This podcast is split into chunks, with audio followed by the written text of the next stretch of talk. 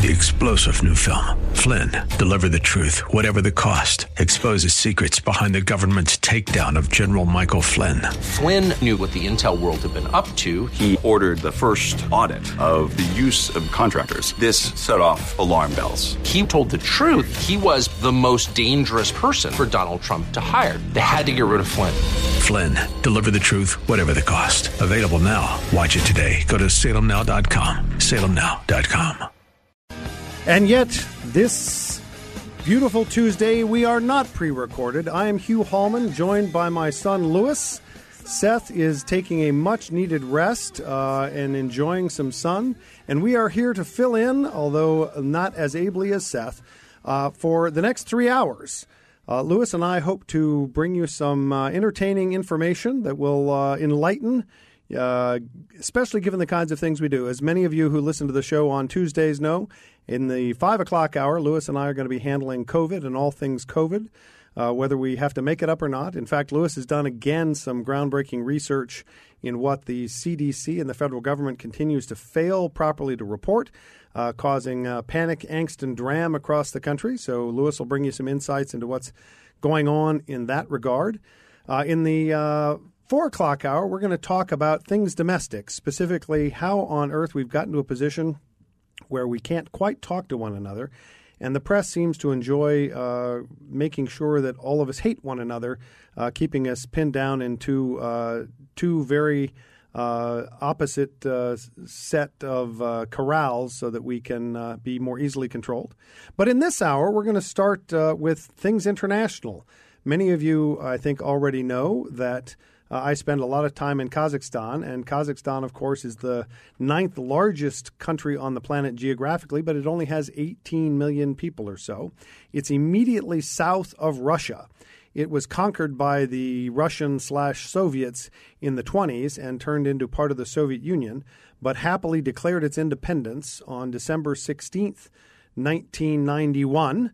And uh, for our purposes here in these United States, it became one of the most important allies this country had uh, without much notice. In uh, December of 1991, independence was declared, and the U.S. was the very first nas- international body to recognize Kazakhstan's independence. George Herbert Walker Bush was the then president, and he sent his uh, league of uh, executives to Kazakhstan to break bread with Nursultan Nazarbayev, the former uh, chairman of the uh, Communist Party, who had gotten himself elected during Soviet times as the first president of Kazakhstan, and ultimately, after independence, was reelected by the population by an overwhelming vote. Was it a perfect election? No. But I'm hard pressed to uh, complain that uh, nascent democracies coming out of the Soviet space uh, immediately south of the uh, Russian environment and immediately east of China are in a particularly good neighborhood to create a democracy, let alone a, uh, a commercial democracy uh, formed on the model of the U.S. Uh, with that said, uh, we happen to have in uh, our studio somebody who uh, agreed to join us in that conversation. He is the former commanding general of the Arizona National Guard. He commanded that uh, the National Guard for Arizona for eight years. And the reason he's here is because he is one of the true experts on that part of the world and American defense strategy and international affairs. And that is Mick McGuire. General McGuire, say hello to your audience. Good afternoon, everybody. Uh, Hugh, thanks for having me. And Lewis, it's great to be with you today. So, Lou, you get to say hello for a moment. Oh, why, hello. There we go. So, uh, sorry for ba- Lewis is going to make up for for my long windedness this hour by taking over most of the second hour. But we have uh, General McGuire here because he actually was on the ground in Kazakhstan. General, why don't you give people a sense of your right. background and your knowledge of international affairs and defense? Right. Well, thanks. Uh, as you mentioned, I served nearly 38 years in uniform, and just short of eight years was the commanding general of the Guard as my final assignment. Started in the active Air Force, and uh, in 2001, after 14 years in active duty, it's funny you mentioned 91. Uh, I got home March 1st of 91 after the Gulf War. I remember that happening when the wall came down. And uh, in Arizona, something a lot of Arizona citizens may or may not know is in 93, in December of 93, on the two year anniversary of that, Arizona was named to be the state partner for Kazakhstan. There were 22 countries born after the wall uh, came down for the Soviet Union. And Kazakhstan was partnered with the great state of Arizona through the National Guard with intent to basically do civilian to military, military to military relationships. And in Arizona, we had a unique responsibility in the job I just departed. I was both the state emergency manager and the commanding general. So we worked things like initial setup of police and fire, 911 programs, working on defense partnerships, professionalization of the military, moving off of an all conscript force. And as you mentioned, there's a lot of growing pains that go with uh, having a group of leaders that have never been trained to critically think or challenge the assumptions and having a bunch of American servicemen and women train them and talk to them about what they're doing. Well, your opening comment about uh, having to train police forces, imagine starting a country you start from scratch. The Soviet Union had collapsed, and Kazakhstan did not have its own leadership infrastructure. It had all come from the top, out of Moscow, top down. And so, what are the kinds of things that the National Guard, with your leadership, ultimately got involved in uh, with Kazakhstan as as a, as an ally? Well, I came to the Guard in 2001, so at that point the program had been going for about eight years, and I just retired uh, seven, eight months ago. Uh, so in that 20 year time span in the Guard, that evolved. The relationship evolved a lot. Uh, in the early 2000s, a lot of it was civ mil. We did simple things like talk to them about setting up a national 911 hotline so you could call if you needed emergency assistance or first responders. Uh, by the time I retired, we had gotten to the point where, uh, and I, we, I'm sure the numbers have moved a bit, but I think up to 35 percent of the enlisted force in the Kazakh military now is a professional force that has not been conscripted, that has volunteered to serve beyond their initial enlistment. So we're helping them grow a professional non commissioned officer corps, work with their officer corps, built a war college, uh, help them understand how we uh, maintain, train, and equip great forces. Other things we were doing very, very late that I know we'll get into here was they were very concerned about um, immigration and they were very happy to be partnered with Arizona because uh, if you're not keeping up with current events in Arizona, we have a significant uh, crisis at the border. They were very worried about. They have three big borders. Their southern border with Uzbekistan, which is adjoining Afghanistan and the other uh, Central Asian states, 800 miles on the uh, east to China, and well over 1,500 miles of border with Russia in the north, and the west side is the Caspian Sea. So um, they uh, they were very interested in looking at their southern border, and so we were having people help them where we were doing on the civ to Mill side and the civ to civ side send specialists. We're, we're going to take out the acronyms there. That's the civilian, civilian to, military mil- and military to military. Yep. Yep. So the Arizona National Guard, imagine this, ladies and gentlemen, was run by a man who actually knows something about securing a border. and he was not only helping uh, our current state of Arizona in that charge work on our southern border, although nobody wants to talk about that. The reality is the federal U.S. federal government, using the National Guard organizations, was working with Kazakhstan and other countries to learn how to secure their borders against terrorists and immigration problems that form up. For example, what's going on in Afghanistan? Well, you know, uh, the the Afghanistan thing has always been a problem for them. Setting aside the problems with the tribal fighting that we've seen with the Taliban, with um, movement of drugs and illicit activity and human trafficking. And so this is out of Afghanistan into the surrounding stands, including right, Kazakhstan. Right, and and Almaty and does this uh, sound familiar, folks? Let's see: drug trafficking, human trafficking across an international border from a place like Afghanistan that grows poppies and creates all kinds of great illicit drugs and sex trade. It is the Port- second most mountainous region in the world relative to the one beneath our border. There you go. Yep. And, and, so it is very similar. So we did things like train them how to uh, screen and use uh, advanced technology to find fissile material, to find drugs, to find gunpowder, to find these kind of things. So we did a lot of that kind of training working with Homeland Security and the U.S. Embassy. But for the eight years that I was in the position, they would routinely ask me at every year we would have a conference you. They would say, please, please, please, don't abandon Afghanistan and put us in a position where it becomes completely lawless because we will have a surge at our southern border. I told them routinely that we needed to define our own objectives as a military fighting man who was deploying soldiers at the same time into that theater that we did not fight a 20 year war. We fought 20 consecutive one year wars. And that if you don't know where you're going, any road will take you there. So, ladies and gentlemen, when we come back after this short break, I'm going to ask General McGuire to give us some insights into to uh, what's going on between Russia and Ukraine and uh, the aftermath of what's going on in Afghanistan, which the Western press is not reporting. To report on such a tragedy would mean that they would have to raise questions about the uh, current administration's ability to handle international affairs, which is uh, verboten, to steal from the Germans. I'm Hugh Hallman, joined by Lewis Hallman, who'll get a word in edgewise here, edgewise here shortly. Here on KKNT 960, The Patriot, The Seth Leibsohn Show. We'll be right back. That's a little bit of a slow start for a song to re enter when we were just talking about things international, Afghanistan, and the mess that I would argue has been made by President Biden and his team. But uh, I'm not really the expert. I've spent a lot of time in foreign lands, but the true expert is uh, General Mick McGuire, who was the commanding general for the Arizona National Guard for eight years, 38 years in military uniform. And uh, he is with us to talk about things international. General, we left off with Afghanistan. Perhaps you could uh, quickly give us your sense of how that happened, uh, what the lessons are, and maybe how that's uh, impacted Ukraine. Yeah, I think uh, how it happened is completely failed leadership by the Biden administration in terms of the complete collapse. And I, I just, I want everybody to remember he went on TV and said we won't have uh, a repeat of Saigon. Literally 11 days before we had a repeat of Saigon.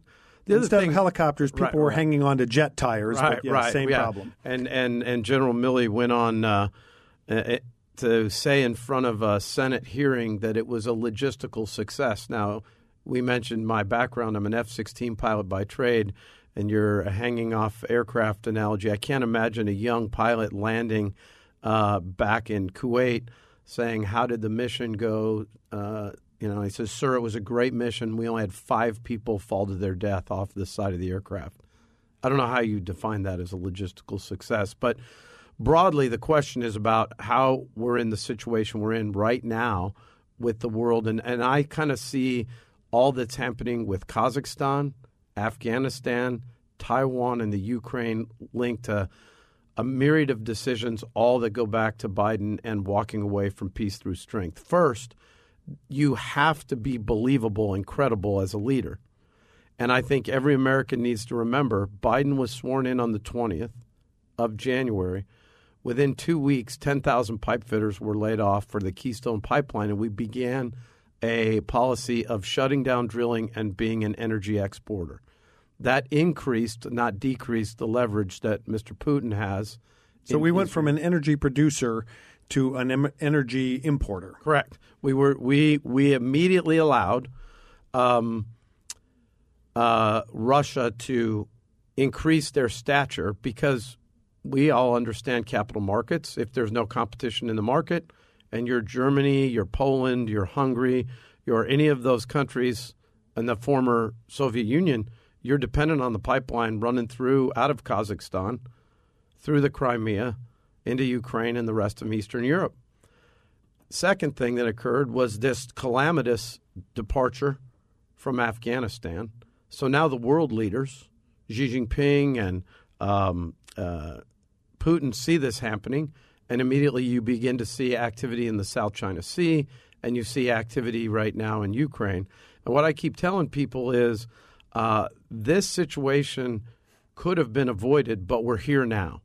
And so, what to do?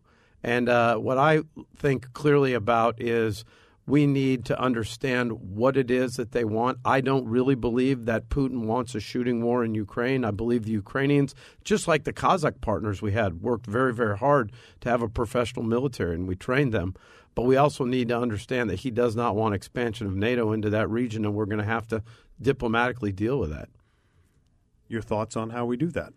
Well, I think the way we have to do it is to, one, immediately begin exporting oil again. It sounds like how is that going to affect the world market? But you have to be compete on the market and give outlets so that in the negotiation, we have some ability to assure our allies there because putting blood and treasure into Ukraine is something that I, if given the opportunity to ever debate that, am going to say until you can define our interests and our kinetic requirements to be there, it's going to be a heavy lift.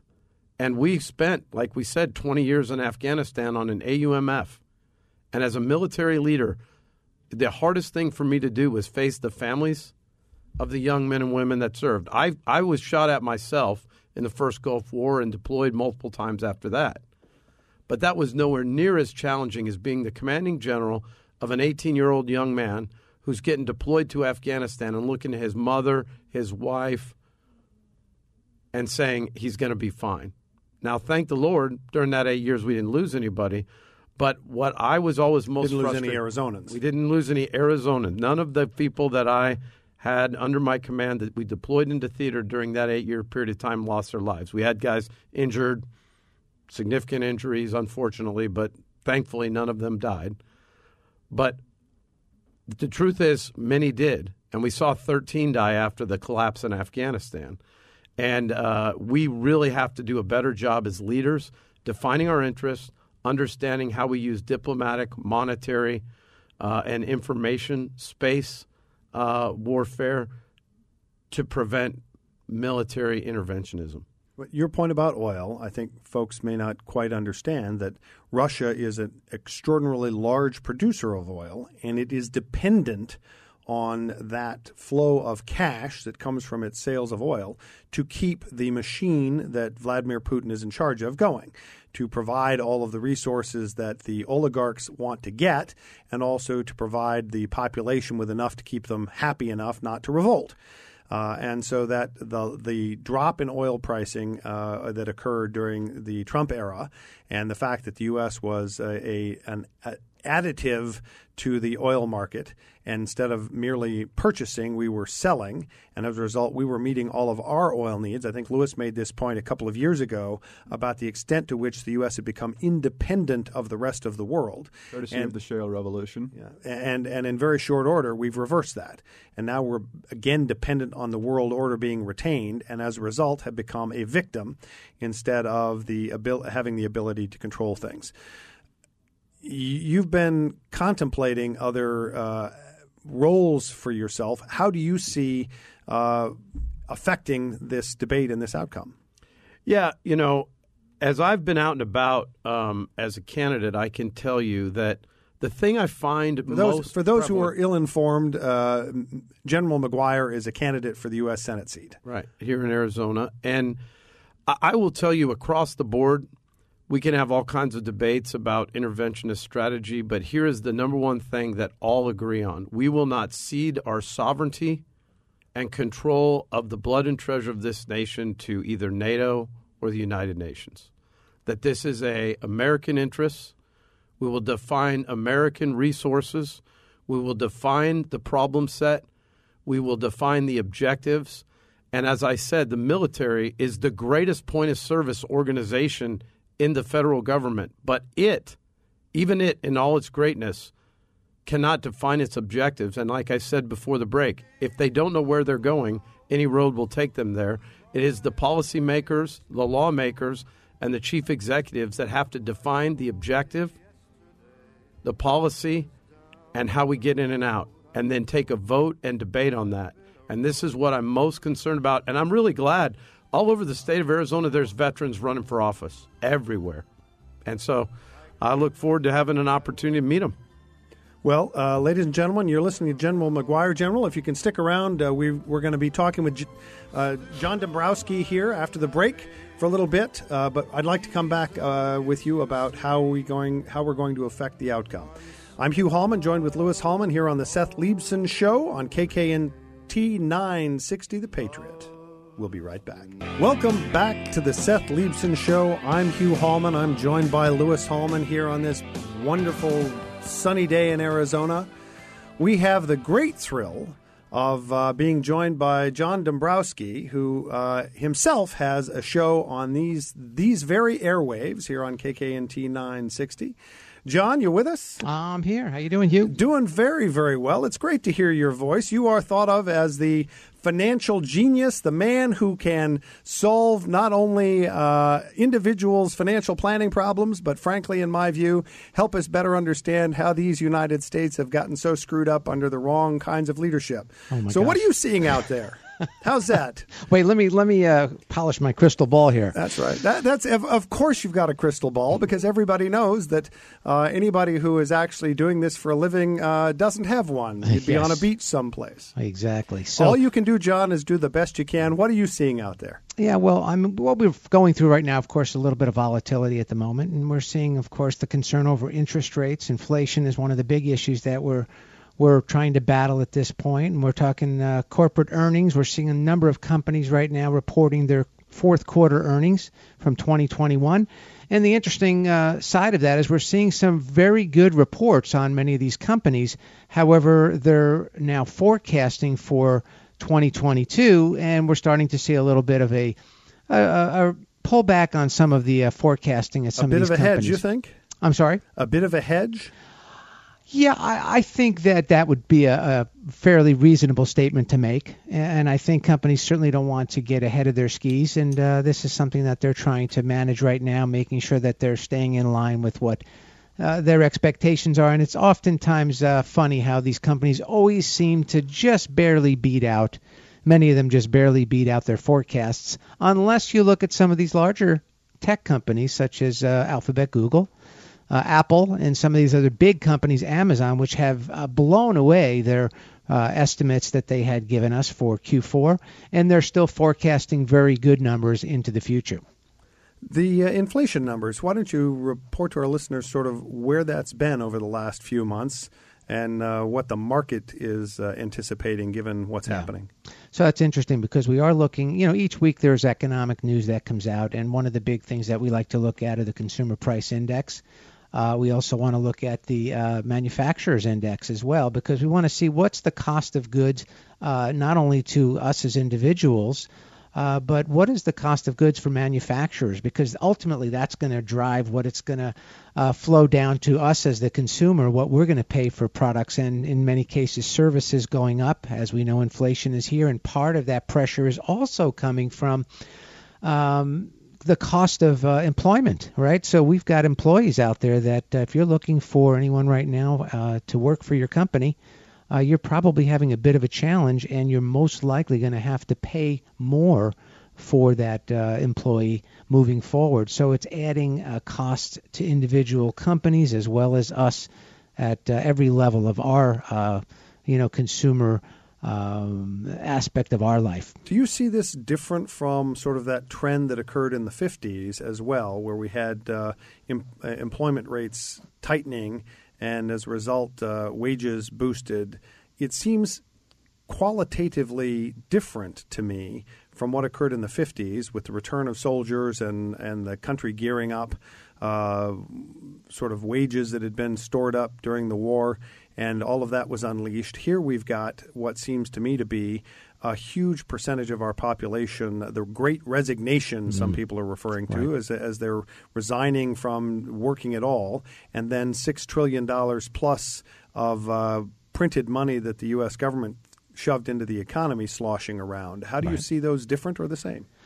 Well, I believe there is a difference. And number one, we have uh, the the uh, black swan event that occurred with the uh, pandemic, right? So that was certainly something that no one forecasted. And when we shut down this country for a period of time, that certainly added to the woes that we're faced with right now. So there's a couple of different factors, I think. Uh, and you're just seeing such a, as you mentioned, this mass resignation of individuals.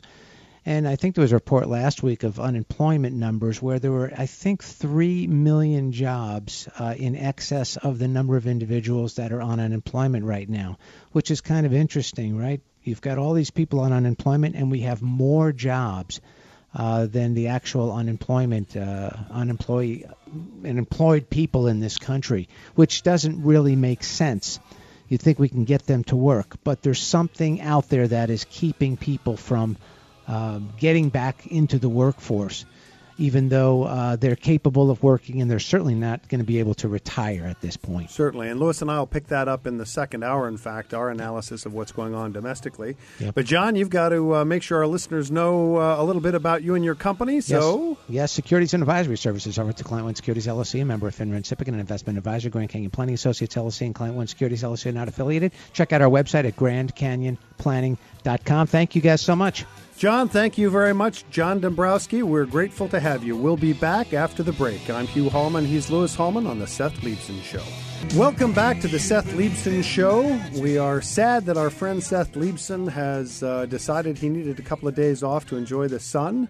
I am joined by my son Lewis, who has yet to get m- many words in edgewise, but I promise you won't be uh, saddened at the second and third hour because he'll be driving most of the bus. We are, however, and I'm thrilled by this, joined by General uh, Mick McGuire. He was the commanding general of the Arizona National Guard for eight years, and I'm a fan of his because he was the man in charge of the relationship between a country that I adore, Kazakhstan. These are people who are desperately trying to model the United States are in a 30 year old country surrounded on the east by China, by the north by Russia, by the south by Uzbekistan and other crazy stands. And uh, yes, they have a, a bit of a, a, moat to their west uh, with the Caspian Sea, but that leaves them with the Russians and other crazy folks uh, farther to the west.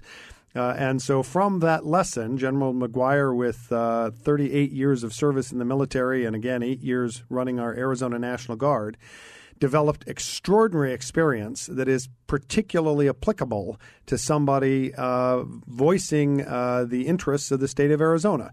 General, we've got an international environment that is uh, crazy, but uh, could use some of your experience. But as important, your insights into how the military currently is playing its role and the uh, the way in which U.S. Treasury, uh, the treasure of the U.S., is being used or uh, abused. Yeah. Well, let's first talk about how the military is playing its role, Hugh. I want every Arizonan to know this. On January 20th at midnight, the first executive order issued by the Biden administration was to zero out U.S. Treasury dollars for 1,030 National Guardsmen. So if you meet anybody anywhere, regardless of their political proclivities, that says that the radical left is not for open borders, remind them that not one dime has been sent, spent since midnight, January 20th, on supporting our great Border Patrol, law enforcement. 2021. Of 2021. 2021. So the president's first act was to zero out the Arizona National Guard's funding from the federal government to secure our southern border. That's right, and Texas, and we weren't the only state, but it was 1,030 manpower authorizations in Arizona. And that position has only gotten worse. And we talked about how we had taken our expertise and what we know with technology and capabilities to help in uh, in uh, Kazakhstan. Uh, those uh, lessons are relevant today. And what I keep telling people is uh, when they ask about, you know, the U.S. Senate, what can you do? As the 51st vote, we can use reconciliation in the budget process to get the money to build and complete the wall. And that's not just a talking point. You actually have to get it done using the engineers from the Guard and the rest immediately. Uh, you have to surveil it. You got to buy the helicopters, the overhead surveillance, clear the roads and the rest, and then you got to enforce it. And that's an attainable objective. Somebody that says they're going to balance the budget – uh, we were talking about this on the break, and you, you mentioned this. Hamilton and Jefferson, two guys that hated each other in the political context, agreed about only two things: the largest, th- the greatest threat to the fledgling republic, a large standing army, and oppressive taxation.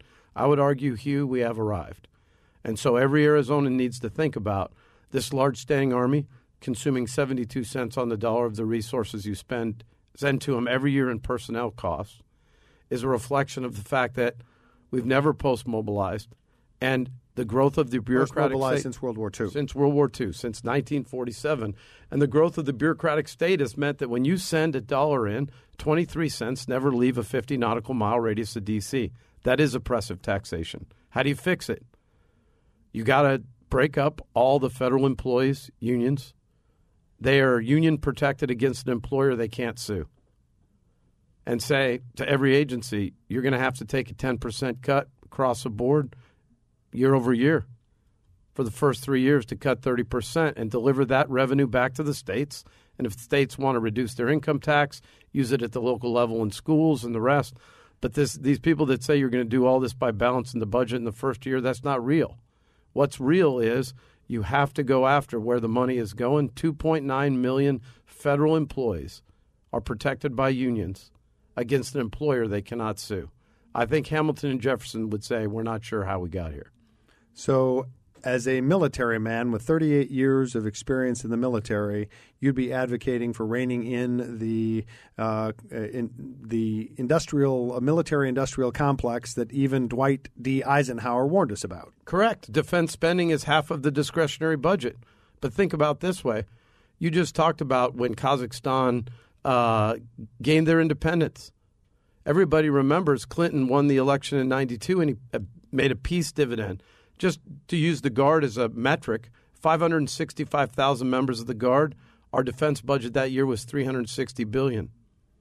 This year there's only 460,000 in the Guard, so we've lost 100,000 and the defense budget is almost a trillion dollars.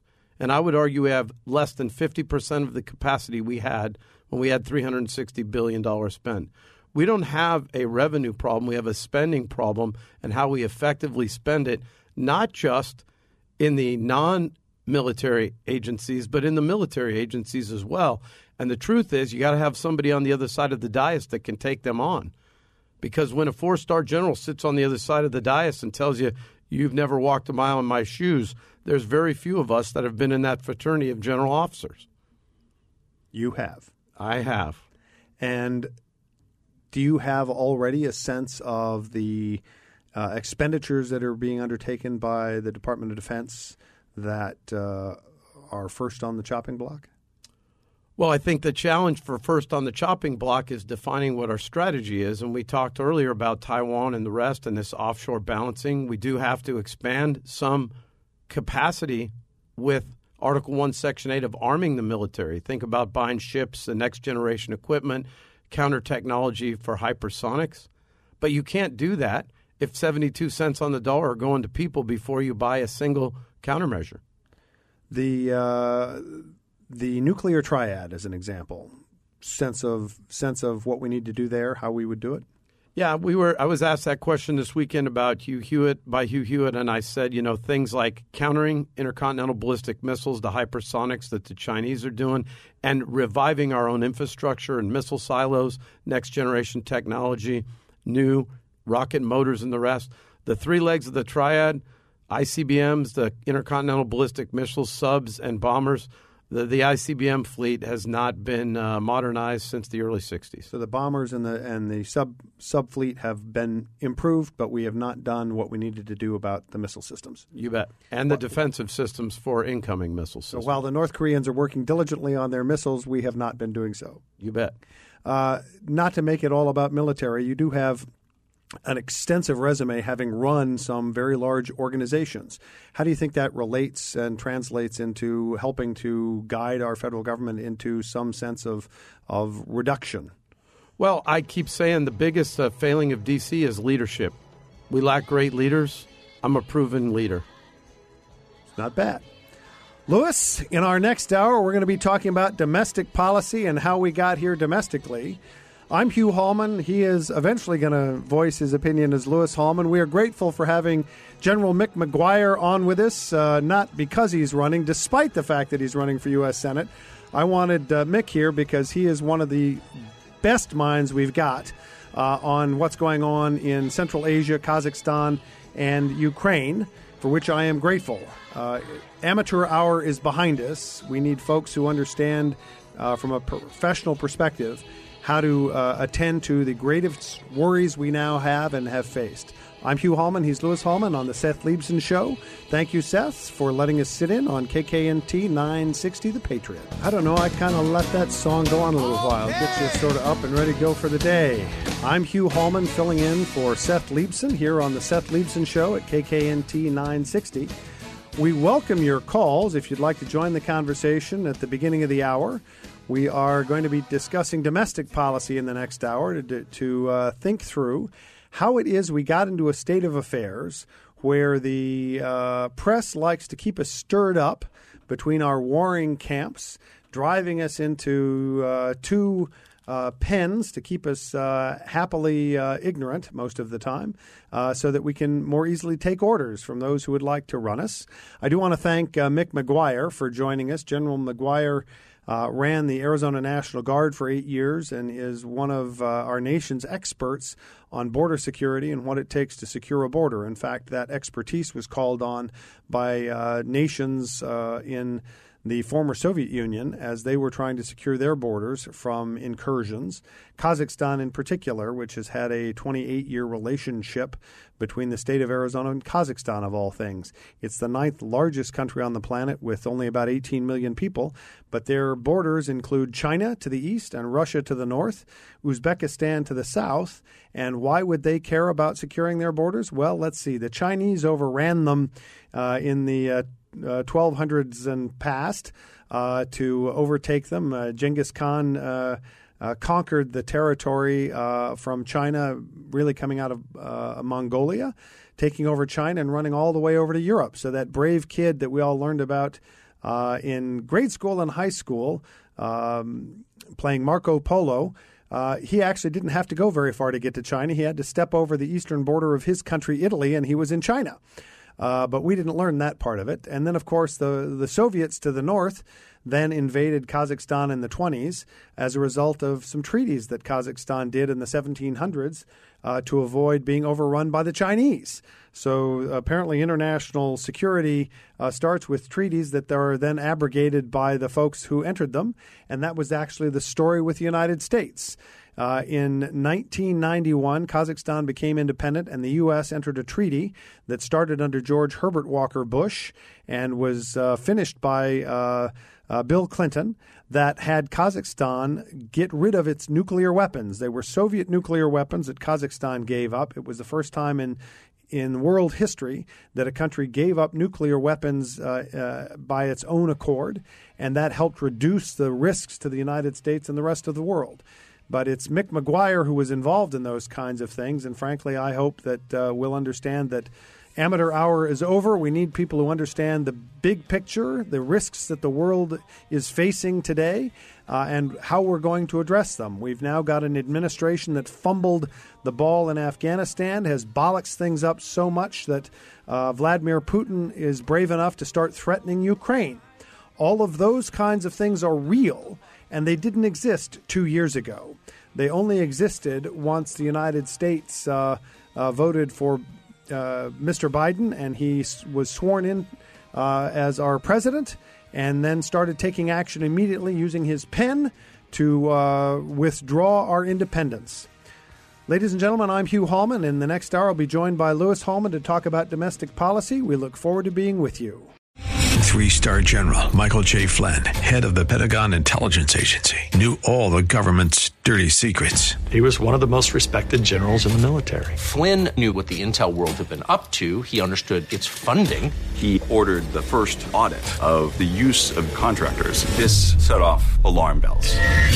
The explosive new documentary, Flynn, Deliver the Truth, Whatever the Cost, uncovers the facts behind this scandal. Flynn told the truth. He was the most dangerous person for Donald Trump to hire. I find out the worst enemy that I'm going to face in my life is right here in America. They took my assessment and they wanted me to change it. And I was like, I'm not changing it. They had to get rid of Flynn with in depth interviews, archival footage, and never before seen personal records of the man behind the headlines. I just felt like I was drowning. Flynn, deliver the truth, whatever the cost. Available now. Watch it today. Go to salemnow.com. Salemnow.com.